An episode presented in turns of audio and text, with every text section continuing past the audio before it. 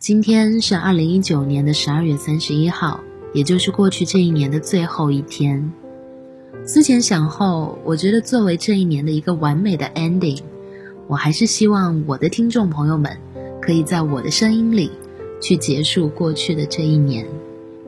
说实话，其实过去的这一年确实有很多很多的话想要跟大家说，有很多很多的内容想要跟大家分享。但是我觉得总要留一点悬念嘛。我要是这一期节目全部都讲完，那可能下一期你们就不会来听喽。嗯，当然我是开个玩笑了。我知道你们都是很爱我的，所以我觉得今天节目的开头当然是要好好的谢谢大家，谢谢此刻正在听晚安沐雨的朋友们。因为说实话，过去的这一年我不是很勤奋。我昨天看网易云音乐的年度盘点，我才知道，原来这一年我只更新了五十六期节目，算下来的话，可能我一个礼拜都没有更新到一期。所以当我看到这个数字的时候，说实话，我真的是觉得很惭愧。但是就是在我更新频次这么低的情况下，依然有很多的朋友一直在坚持听我的节目。他们会在节目下面给我留言，一直跟我说会等我。然后有很多的听众朋友们好像跟我达成了一个默契一样，每一次在下面的留言就只有两个字：我在，或者是来了。真的就这么简简单单的两个字，但是真的会让我觉得非常非常的安心。所以我经常会跟我周围的朋友聊天的时候。说起我在录的节目，然后说起我因为录节目而遇到的这些人，也就是现在正在听节目的你们，我总是会感慨说，好像有的时候反而是你们治愈我比较多。我确实是一个非常患得患失的人，所以前两期节目里面，我有跟大家在闲聊的时候说。我怕有一些听众因为我更新的频次太低，所以已经走了，他们不来听我的节目了。然后就有一个听众朋友给我留言，他说：“木子，你不用这样患得患失的。”他说：“我们一直都会在。”哇！当时听到之后，真的我就想要大飙泪，你们知道吗？因为我是狮子座，狮子座其实是一个特别特别感性的人，就是非常爱哭的一个人。对，反正你们对我的好，我都记在心里。也因为你们对我的好，我希望明年可以为你们做更多。所以，我也觉得我可以在这一期的节目里面告诉大家，十二月份的时候，我做了一个对我来说目前可能是最重要的决定。我也没有办法去判断这个决定到底是好是坏，但是我就是想这么做了。我辞职了，然后我决定未来的这一年，好好的做我的木子，希望可以对得起你们对我的喜欢。好啦，那今天节目开始之前的废话说的有点长了，既然已经快四分钟，都不确定大家是不是能听我这样碎碎念下去，那我们还是赶紧开始今天的节目吧。新的一年，我们都继续加油。说实话，我觉得“加油”是一个有的时候让人听起来有点泄气的话，因为明明都已经很累了，明明都已经没有力气了，你还要让我怎么加油呢？那新的一年，我们就不说加油了。新的一年，我会对你们说的是：“我爱你们。”你们要相信，这个世界上总会有人爱你们。好啦，那我们现在就赶紧开始今天的节目吧。今天这期节目其实是来自一位听众的投稿，他的微博的名字叫 T H Runner，他说。赶在二零一九年的末尾辞旧迎新，我回忆一下过去一年最重要的事情，原来最重要的就是你，我的孔孔。今天是我们的第三百三十八天。我现在重复播放着钢琴独奏版的《需要人陪》。我不是一定需要一个人陪我的，我跟你一样，生来都是世间的自由子。可以独自去面对生活中的所有时刻，不需要，也不想依赖别人的陪伴。可是现在，我真的好想和你在一起啊！不用说话，就只是和你安静的坐着，也许是听雨声，也许是听你闹脾气，只要是你，我觉得就是幸福。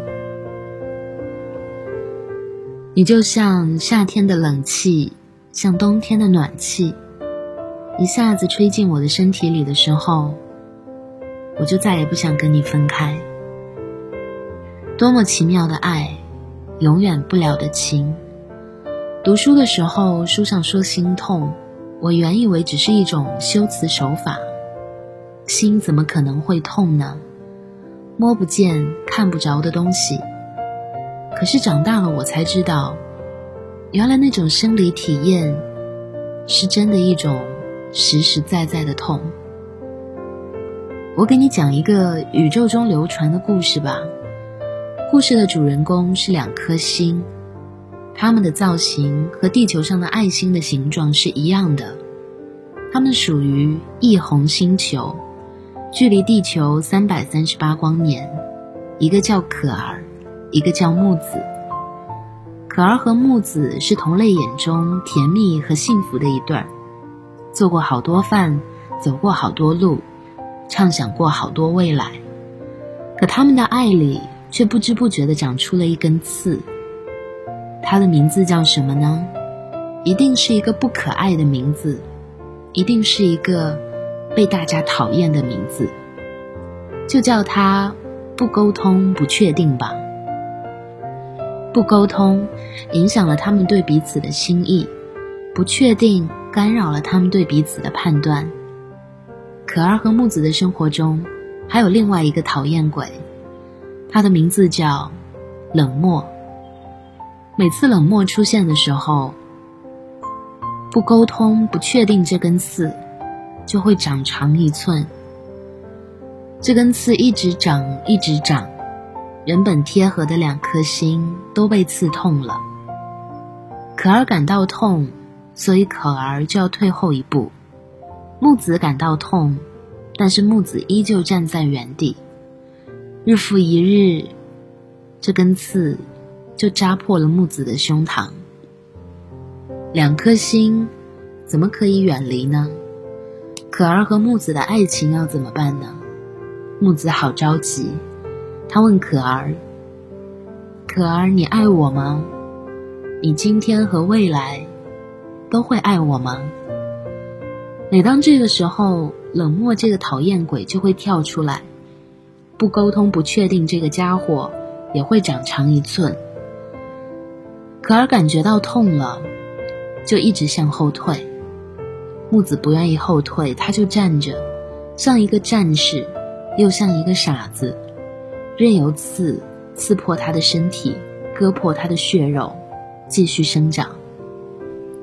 可儿和木子继续着往日的生活，可总有那么几个夜晚，木子突然感到疼痛难忍，痛到失去理智。他痛苦地拍着桌子，扔掉手机。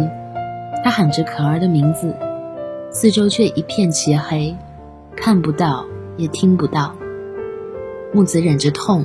一边走一边喊可儿的名字，他好害怕再也抓不到她。终于，他抓到了可儿的手。木子忘记已经插在自己身上的刺，他疯了一样的去拥抱可儿，可是可儿却死在了那场拥抱中。两颗心同时都被刺穿了。木子抱着死去的可儿，无语凝噎。木子陷入到无穷无尽的悲伤和自责里。他多么想让可儿活过来，多么想再跟他说说话，多么想跟他去看那一场盛夏的电影，多么想再次走在落满银杏的大道上。听地球上的人类说，一个人只有在他最爱的人面前才是孩子。这一次，木子哭的就像一个孩子。木子醒过来的时候，是在他熟悉的房间里，有河马怪物，有新买的小狗怪物，有章鱼怪物。他转头看到旁边熟睡的可儿，才发现原来这是一场梦。木子突然热泪盈眶，也不知道怎么了。自从爱上可儿之后，他就特别爱哭。他翻过身面向可儿，给了她一个吻。可儿惊觉的动了一下，木子观察了一会儿，还好没有吵醒他。木子就笑了，一边哭一边笑。木子转过身，合上眼，回味着梦里的一切。然后用手摸了摸自己胸口的那个刀疤，那是他当初为了保护可儿而挡在他面前的时候留下的。木子想着旁边这个他深爱的机灵鬼小可爱，就笑着笑着睡着了。也许在天亮闹钟响起的时候，木子会拉着可儿的手，跟可儿聊天，解开他们的心结。也许是在中午做饭的某一个瞬间，木子会让可儿知道，自己真的好爱他。也许是晚饭后压马路的时候，木子会跟可儿拥抱，就像他们刚开始的时候。最重要的是，再也没有梦里的那根刺。故事到这里就要结束了。可是木子抱着可儿的时候，他会跟可儿说些什么呢？也许会温柔的在他耳边说：“我一直希望在你的眼中，看到我自己投射的影子，那是我们的爱情最美的时候。我要的其实很简单，就是执子之手，与子偕老。”故事讲到这里就结束了，但是在这位听众给我留言的最后一句，他说：“如果可以的话，我希望结尾可以放一首《Take Me Hand》，那是我们约定的结婚时他唱的曲目。”那。不管他是不是你的新娘，你又是不是他的新郎，希望你们都能幸福。今天的节目就到这里了，欢迎大家添加我的新浪微博木子仙女。对了，上期节目的时候，我有跟大家说，我去大阪旅游的时候拍的 Vlog 已经剪好了。上传到了我的 B 站，B 站的名字叫木子大宝贝，希望大家也可以去看一看，因为这一期大阪旅游的攻略真的是干货满满。好喽，二零一九年的最后一天，大家晚安，好梦，明年一定是更好的一年。